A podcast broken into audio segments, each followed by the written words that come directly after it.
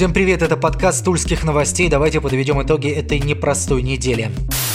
В Тульской области осложняется ситуация с распространением коронавируса. Зафиксировано уже 199 случаев инфекции. Последние несколько дней статистика стала резко ухудшаться. Большое число зараженных подхватили COVID-19 в столице. Чистые от инфекции остаются лишь 6 районов региона. Это Плавский, Арсеньевский, Адоевский, Чернский, Дубинский и Воловский.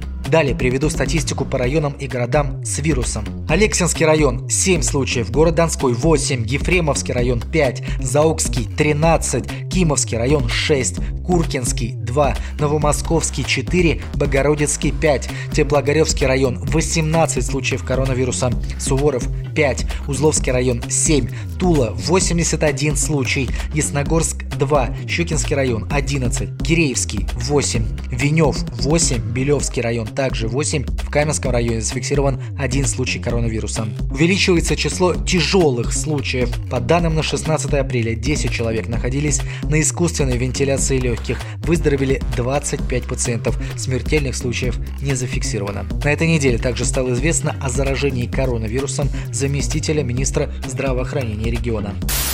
В связи с распространением инфекции в Тульской области усилены ограничительные меры. Так, с 8 часов утра 17 апреля на границе региона с другими субъектами выставлены посты ГИБДД. Первостепенная задача – выявление лиц с признаками инфекции, а также граждан, которые нарушают режим карантина. При этом вестись будет учет всех въезжающих на территорию области граждан. Они, напомню, должны самоизолироваться на две недели. Это необходимо для снижения риска завоза инфекции. Почти половина случаев коронавируса в регионе именно завозные. Проверяют проверяют также и пассажиров на железнодорожных и автовокзалах, им напоминают о необходимости самоизоляции. Также в Тульской области приостановлена работа строительных магазинов и дистанционная торговля непродовольственными товарами, в том числе запрещена работа пунктов самовывоза. Мера не распространяется на организации, осуществляющие торговлю или доставку продуктами питания и товарами первой необходимости. Запрещено посещение плодопитомников, точек торговли семенами, саженцами, рассадой и удобрениями. Вместе с тем расширен перечень перечень лиц, достигших 65 лет, которым не применяется режим обязательной самоизоляции. Это помимо руководителей органов госвласти и местного самоуправления и медработников, также сотрудники учреждений социальной защиты и социального обслуживания и центров занятости населения с их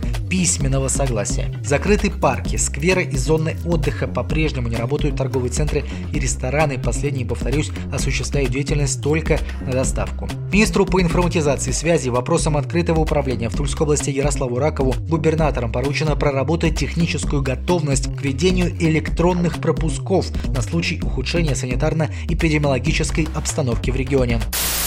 Туле в связи с распространением вируса значительно сократят количество единиц общественного транспорта в будние дни на 62%, выходные на 51%. За соблюдением режима карантина в областном центре начали следить с помощью видеокамер. Их устанавливают в подъездах домов, где проживают находящиеся на обязательной самоизоляции. На Пасху в храмах не будут освещать куличи. Также запрещено посещение пасхальной службы. С 20 апреля временно прекращают работу многофункциональные центры. Тем временем уровень самоизоляции в Туле на этой неделе бил все рекорды, правда со знаком минус. Индекс опускался за отметку в 2 балла, что означает на улице находилось очень много людей. И связано это не только с работой и открытием ряда организаций. Несмотря на закрытие общественных пространств, люди все равно высыпали на улицу. Из-за эпидемиологической ситуации отменен парад Победы и шествие Бессмертного полка. Новая дата парада пока неизвестна, все зависит от распространения распространения инфекции.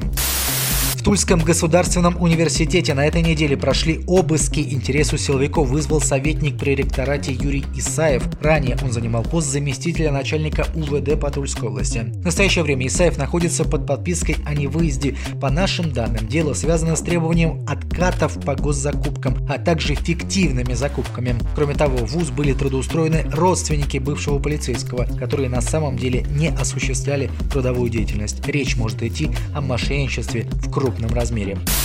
Следователями возбуждено уголовное дело в отношении 43-летнего жителя Заокского поселка по статье «Покушение на убийство двух и более лиц, совершенное общеопасным способом». 14 апреля мужчина выпивал со своим знакомым, и между ними произошел конфликт. Обидевшись, подозреваемый ушел, но пообещал отомстить. Вскоре он подошел к бараку с бутылкой, в которой была горючая жидкость. Он поджег крыльцо и скрылся без крыши над головой. Остались пять семей, это более 20 человек. Барак сгорел полностью. К счастью, никто не пострадал. Сейчас поджигатель находится под стражей. Счетная палата в Тульской области в 2019 году выявила финансовых нарушений при расходовании бюджетных средств на 1 миллиард 562 миллиона рублей. Сумма почти на 8% больше, чем по итогам проверок в 2018 году. Эта информация опубликована на официальном сайте Тульской областной думы. Ожидается, что на ближайшем заседании регионального парламента с отчетом по итогам работы в 2019 году перед депутатами выступит глава счетной палаты Тульской области Владимир Юдин. Как следует из данных контролирующего ведомства, в минувшем году в органах власти и организациях проведено около 200 проверок. Было выявлено 852 нарушения. В счетной палате подчеркивают, что большинство из них, 85%, можно считать нарушениями технического характера. Таковых 382. 194 нарушения на сумму 136 миллионов рублей касаются проведения госзакупок, 244 на сумму 97 миллионов, ведения бухгалтерского учета, еще 25 нарушений в сфере управления государственной и муниципальной собственностью. Кроме того, выявлено неэффективное использование бюджетных средств на сумму 9 миллионов рублей. Для принятия мер по устранению выявленных нарушений в органы власти и управления другие учреждения организации счетная палата направила 7 предписаний, 62 представления и 35 информационных писем. По результатам рассмотрения представлений и предписаний счетной палаты к дисциплинарной ответственности было привлечено 24 человека. Министерством по контролю и профилактике коррупционных нарушений в Тульской области по материалам счетной палаты возбуждено 8 дел об административных правонарушениях. Вот такой выдалась эта неделя. Надеемся, что следующая будет лучше. Нам всем категорически не хватает хороших новостей. Будьте внимательны. Удачи!